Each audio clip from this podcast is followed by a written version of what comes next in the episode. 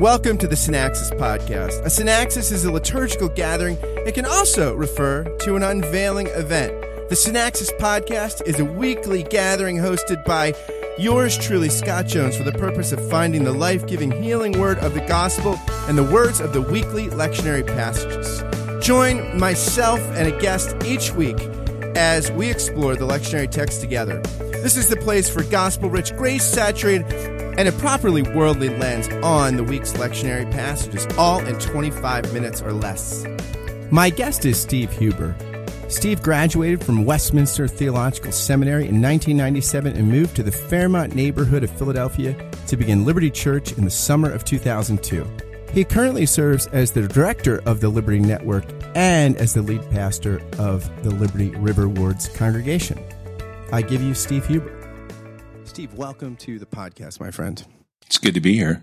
So you are we're in your house, which is fun. A lot of times I do this remotely. We're looking out at the gorgeous view onto near Girard Street, and the first thing I noticed was the sign on your window: FedEx, please don't leave packages on my stoop.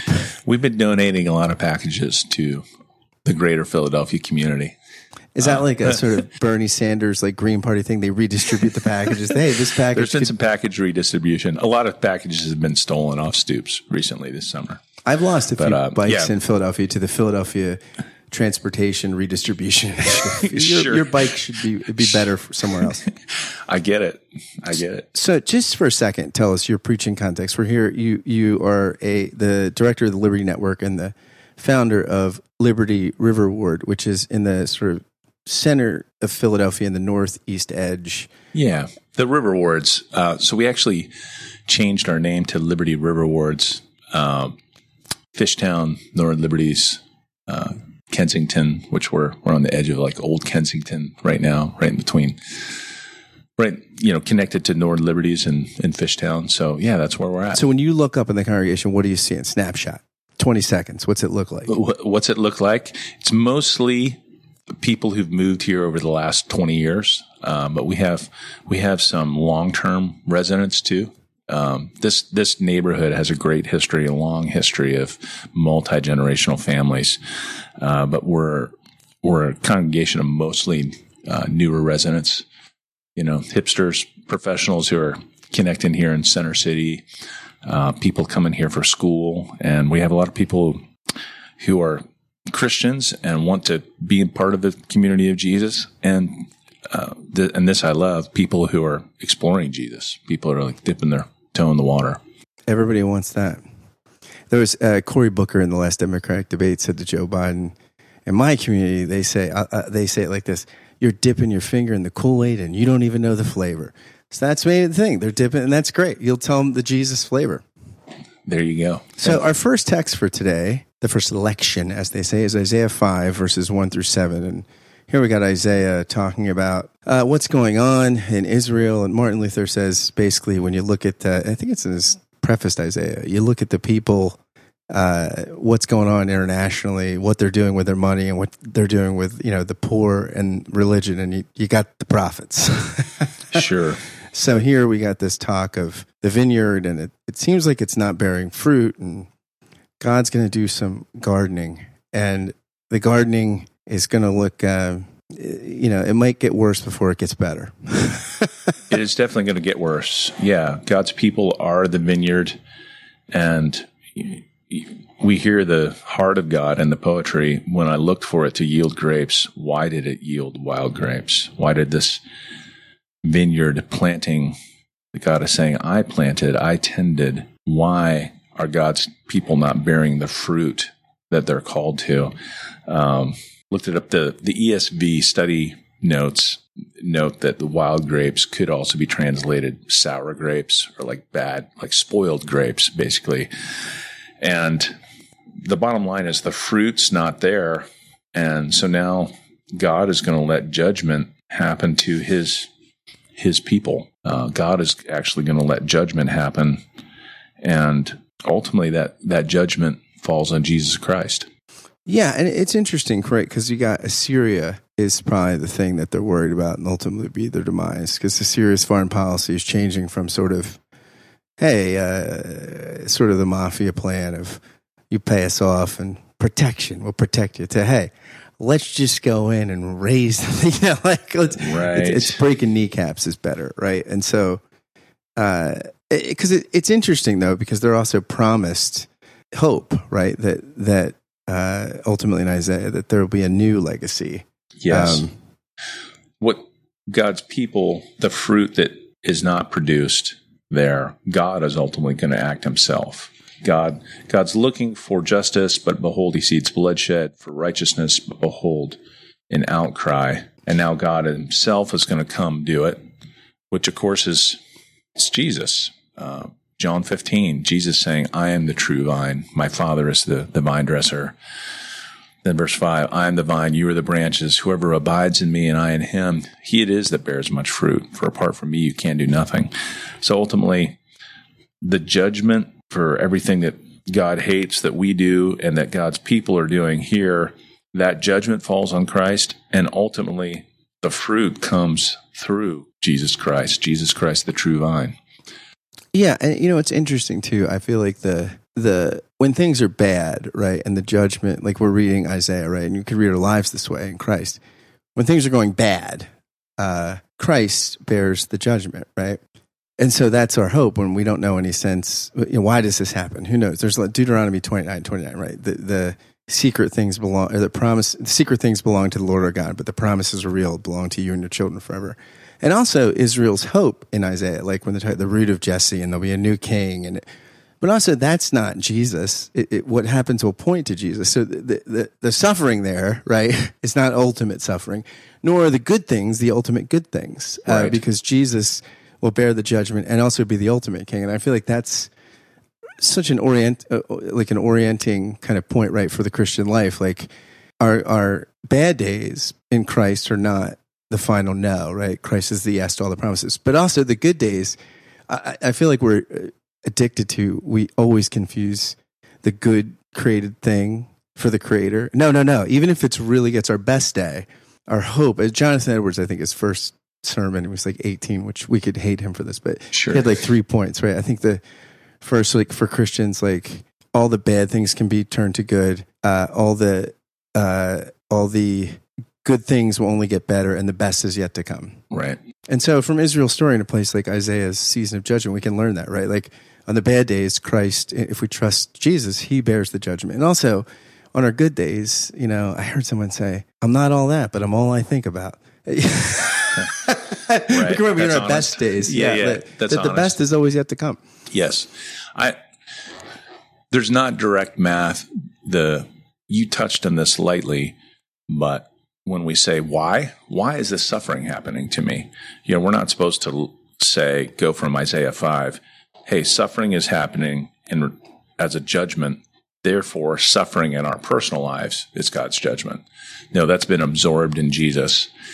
Um, that suffering, if we're in Christ, has been abj- absorbed in Jesus. So, I mean, we can do stupid stuff and be disciplined in a heavenly father, heavenly fatherly way, Hebrews 12 style, but it's not punitive. I feel like God sounds like a rapper there. I just did you Hebrews 12 style. There you go. Boom. Last time I was talking to someone about this, it was a couple weeks ago at the pool. Guy I see every year, eh, you know, when the pools finally open here in Philadelphia, everyone comes because um, the city doesn't have a lot of money and they open late in the summer. And a guy's like, I believe in Jesus. I'm connected to Jesus. I have no idea why, though, all my life is a constant beatdown. My, all these terrible things have happened. And I say, why? And God doesn't promise to do the math for us. He doesn't promise to whiteboard. You know, what, what do you say to a guy like that? I, I tried to say with sincerity in my eyes, I don't know why. And I don't think God promises that we'll know why, but can we look together at Jesus? Yeah. Yeah, can we look, you know, look to him and we know God entered this world of suffering and took our punishment in our place. So yeah, God's not pummeling you in a punitive way. Um, On the bad days or the good days, look to Jesus. It- Yes, it- on and the good everywhere days. and everywhere in between, I would guess. But and when when things when uh yeah when things go well when you you know something great happens we need to look to Jesus too. Yeah. It's a different danger. Yeah. Check yourself before you wreck yourself. Thank you, Scott.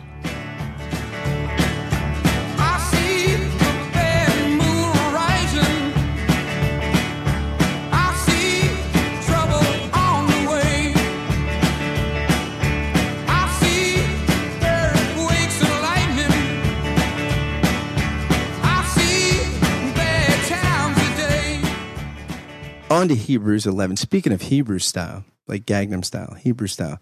Hebrews 11, 29, 12 through 2. This is by faith. I mean, here we go. You know, they passed through the Red Sea as if we're dry land. And I love how he you know, the author says, you know, Jericho falls, Red Sea, by faith, Rahab the prostitute didn't perish. And what I could go, I, he's like, I could go on and on. We could go to Gideon, Barak, Samson. What do you want me to do? He's like, it's like one of these preachers. Look, I've been slated to preach for 20 minutes. If I had 45, if this was a Keller church, I could go 45 minutes. A longer school PCA, 35. I could name some more, but you know, it's all by faith. And then he closes with this great cloud of witnesses, which is a very encouraging image. To me, what's striking about this passage and something that you only see if you use the wider frame context, that it's all about people living by faith who have not received what has been promised yet. So Hebrews 10:36 for you have need of endurance so that when you have done the will of God you may receive what is promised. Basically, we haven't received what's promised yet. We have to live following God, trusting God. We've received part of what's promised, but we haven't received all of what's promised yet. And you see this again in Hebrews 11:13. These all died in faith, not having received the things promised, but having seen them and greeted them from afar, and having acknowledged that they were strangers and exiles on earth. So all of these, all these awesome things happen. The promise isn't if you have faith, you'll be able to be like a Christian avenger, you know, and I meant like Avengers movie. They do amazing, you know, it's all going to work out for you. If you You're- could be a Christian Avenger, which Christian Christianized Avenger would you be? yeah, I don't, you know what, man, I, I don't want to go there. I don't know. I'd have to think about that. I need a longer podcast. Uh, but It's a good question, though. It is a good question. Uh, we, but it's not like it's all going to work out for us. This actually, to me, really paints a helpful picture of the Christian life as one of waiting. Because one of the Avengers in Endgame doesn't make it out. Two of them actually. yes, yes, you're gonna no spoilers. and It's- and some were eaten by lions. You know, that's also in in this cloud of witnesses. Not these all died in faith, not having received the things promised. Uh, where's that? Eleven thirteen. Not having received the things promised, but having seen them and greeted them from afar. Yeah, we're not. Uh, it's to me, it's an ultimately hopeful picture of the Christian life because of its realism. It's not here are all these amazing witnesses that God did amazing, fruitful, faithful things. And yet they also did that looking ahead to a greater hope. Can I tell you something fascinating I found that I had no I had no idea. And not that I'm a huge biblical scholar, but I mean I've done a little education. So one commentator says that eh, he says this he says actually the delimitation he's basically there's five homilies. These are five sermons and they're all based on Old Testament texts. I didn't know that. And he says it's relatively easy to discern. Well, I guess I would not want to be in his Bible quizzing group. But he says Hebrews 1 through 5 to 18 is based on Psalm 80, uh, Psalm 8, 4 through 6. You're nodding. You went to Westminster. You're like, oh, yeah, we know this. Hebrews 3 and 4 is based on Psalm 95. Hebrews 4 through 7 is on t- Psalm 2 and 110. 8, 1 through 1031 is based on Jeremiah 31 and Psalm 40. Uh, and he says that the fifth homily, he thinks you can make a good case, is Habakkuk 2, uh, verses 3 through 4. Uh, For still the vision awaits its appointed time. It hastens to its to the end. It will not lie. If it seems slow, wait for it. It will surely come. It will not delay. Behold, his soul is puffed up. It is not upright within him, but the righteous shall live by faith. He says the whole thing is just this kind of teasing out of that, and he's midrashing it. He's, you know, this Old Testament tradition use other stories to tell the story of a Bible verse. And so I was like, wow, I didn't know that, but I thought that was very cool. I That is very cool. It's at least this, maybe that even if that theory doesn't hold up perfectly, he's at least preaching to a community that was so well versed in those Psalms. That was the water they swung in. So he's like a, the writer of Hebrews is like a DJ that can bring in those notes and mix that in and people, people know what they're hearing, you know, when he, If everybody, if you could, if we were Uh, live streaming this, you would see Steve. He's two handing turntable. I, I like. I could only do one turntable. Now I couldn't even do it well, but I don't know if I could do the two turntables. I would I try. But yeah, that's a really interesting thing that this. It, it but I thought that was a He really could put in those notes and people Yeah. pick up on it. And that that very th- interesting thing of Habakkuk, like, hey, wait for it, like you're saying, wait for it. You know, uh, it, it's going to come. And the, you know, the guy that's puffed up and, and thinking he sees everything, that's not. No, the righteous live by faith. We walk by faith and not by sight. It's. Do you think? I'd love to get your take on this too. When people say live by faith, it is seen as an anti-intellectual thing, as if we're supposed to play the faith card when something doesn't make sense, when something is nonsensical, and yet that uh, what's being emphasized here is the timing issue. We live by faith because hey, this is a this is a hope that we have, but it's not that it doesn't make sense, but we haven't all we haven't experienced it all yet. We haven't. It's a timing issue Yeah, rather I- than a sensibility issue. Yeah, and I think like we all live by faith, whether you're a Christian or not a Christian. Like, just think of like, all right, we think in America the way we treat women is much better than the way they treat them in Saudi Arabia. We would not debate that. m- Most people, right? How do we know that? Like, there's no empirical thing that says this. Is, but we, but you know, even though we can't empirically prove it, we say, and also we'd even probably say, we think ultimately in the next 200 years, a better path for human flourishing is the way we do it in regard to genders rather than Saudi Arabia. Although we don't, I mean, it could be the handmaid's tale. I mean, it's not, it's, but we're banking, you're banking on, you're putting all your chips self involvingly on this, even though, you know, it, but it's not irrational. It, it, it, it, it's something that, hey, given the data, what God's done in my life, what things are, you know, it, uh, I, I- trust this. And yet I still have to, but yeah, it's beyond my control. Well, yeah, the the the concerns for justice ultimately come out of the tr- Christian tradition, right? And the concerns Yeah. for like, yeah, we're all made in the image of God, but I think what you're tapping into is the Western idea of progress and hey, things are getting better. What what does progressive means can mean? Hey, we think things will always get better. That and that actually, when you look at history, uh, that's a pretty big faith statement. Right. Yeah, How do we know things are going to get better? exactly. Yeah. I mean, Coke was perfect. Then they came out with a new formula. Hey, man, the beginning of the 20th century, people were really positive about humanity, and then they got sort of beat out of us by a couple world world wars. Oh, I thought you were going to say then Charlie Chaplin, like talking movies came and it all went down. We had Charlie Chaplin. That's I, I blame it all on the talking movies. So, and also, I just love this this great. Therefore, surrounded by gr- this great cloud of witnesses, right? And Jesus, the founder and perfecter of faith. I, I for a couple years every year ran the Broad Street Run, like this ten mile run, and then I came to my senses. But it, it's this. It's my own. The only thing I would run usually longer than three miles because it's like level or mostly downhill. But like when you're in like mile six, you get to City Hall. And eh, I mean, the whole way, everybody's cheering you on. But the closer you get to City Hall, the, the more the crowd gets. And when you get to City Hall, Ed Rendell is there. And Ed is there in his shorts and his like tank top and his, his former mayor, governor, former governor, and, and his like sweat. And you see Ed Rendell's there sweating, saying, You can do it, kid. And, you, and that's it, like Jesus. You have Jesus there in the, in the midst of these days, and we, we you know, we don't want to quit. This, this, the whole church is there saying, Stay in the game. We're with you. You're not alone. Yes, and we look to Him who endured, even endured the cross, despising the shame. Yes, it's right.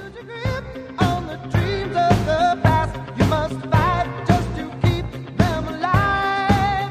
It's deep, eye of the tiger, it's the thrill of the fight, rising up to the challenge of our rival.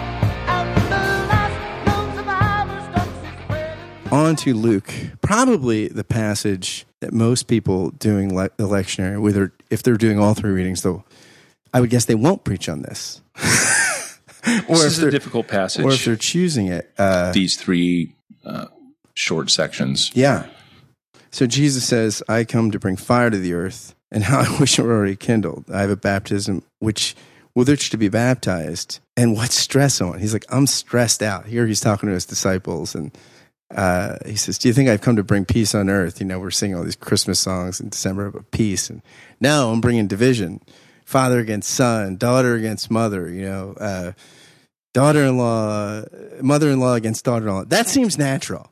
Daughter, like that's the one I'm thinking. Of. That's the one we could say. Yeah, That's, that makes Of sense. course, of Yeah. course. That always says. But then he says to the crowds. I love. He says to the crowds. You see a cloud rising in the west, and you say, "Oh, it's going to rain," and we'll, you know, we'll pack up our picnic or whatever.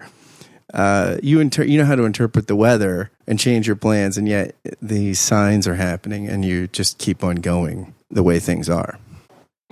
I, one way to talk about this passage is that we can speak about the coming of the kingdom in and through Jesus in a way that we, Jesus is bringing freedom, the Isaiah 60 vision, and that is true. And also, this is a, as God is bringing his reign into the world, into history, this is a violent thing. This is spiritual battle. This is, this is the same guy who flipped over the tables uh, in the ta- in the temple, and this involves torture, the torture and blood and death on the cross, and eventual resurrection. This is this is a uh, this is spiritual war. So yeah, it is interesting. He he's anticipating as people believe in Jesus and align themselves with Jesus and trust in Jesus and become in union with Jesus, it will divide families.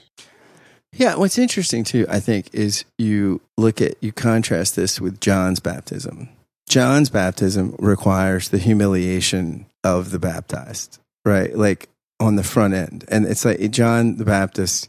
Paul, I first uh, encountered this thought from Paul Zahl's book, "The First Christian," which I think is his dissertation kind of popularized. But he has this throwaway line. Uh, it's this paragraph where I'm like, I can't believe I never thought about this before, but he says, John, like most apocalyptic Jews, preached the kingdom of not yet, but soon. Not yet, but soon. So get ready, get yourself cleaned up. And if we're clean enough, the kingdom will come. And Jesus changed it to already, but not yet. And so the idea is if God come, if we clean it up and are humiliated, God will come. This is because he says, I've got a baptism. I'm stressed out. Like, what will divide everybody? The humiliation of God. He's the one humiliated, right? And then you fight, you're like our, our own uh, response to that is what divides because, you know, uh, my friend David Zahl wrote this book, Seculosity, and it's basically saying like, we're even if we're a secular society, we think we're less religious, but we just make the religion parenting or politics or the gym because we're all self justifying, want to save ourselves. And Jesus is saying what's going to divide you is the humiliation of the Son. And so it's not going to be, in John's thing, it's going to be the Jews are all going to be saved and the Romans are all going to be condemned. But he's saying, no, this is going to cut right down the household because do you want to save yourself or do you want to be saved? Do you, do you want do you want do you want to clean yourself up so that you so through your humiliation you can bring God and, and and your side wins or do you want to embrace the humiliation of God and get the real humiliation that leads to humility that you can't save yourself. Yes, which is always a scandal, right? That's the First Corinthians two, um, two, actually First Corinthians one and two. Christ, the wisdom of the cross is foolishness to the world, and yeah, the humiliation of, of God and the Son of God is a scandal, and it is going to divide as well as save.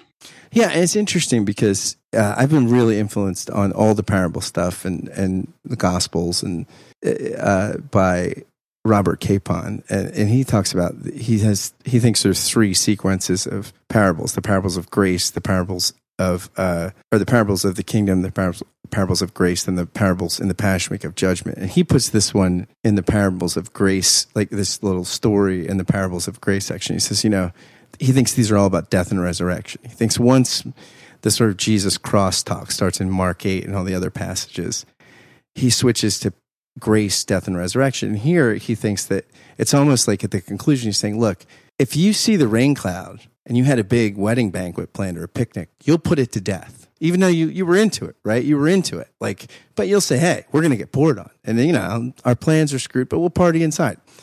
But when this ultimate thing comes, you can't put your own salvation project, you know, whether it's the sort of ethnic Jewish sort of we're going to get the pagans out in the first century or the parenting project or the religious project. I'm going to build the best damn church and we're all going to be, you know, we're going to be the best attend- attendance, discipling, whatever, it is, right?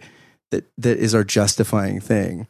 If we won't put that to death so that we can be justified by the one who's baptized for us and includes us in that, is for us and includes us, then, you know, we're, we're, we're missing the weather report. Yeah, that's right.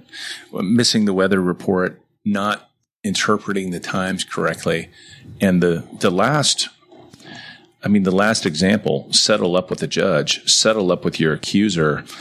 That's a horizontal advice that Jesus is giving. Do that with the people you live with, but ultimately, it's vertical advice, right? With God. Yeah. If God is coming in His kingdom, and let let's discern the time now. If God is coming, bringing His kingdom through His Son, uh, let's settle up. Even use these common day examples. That's what you do when you're walking down the street with a guy who's really mad at you and about to sue you.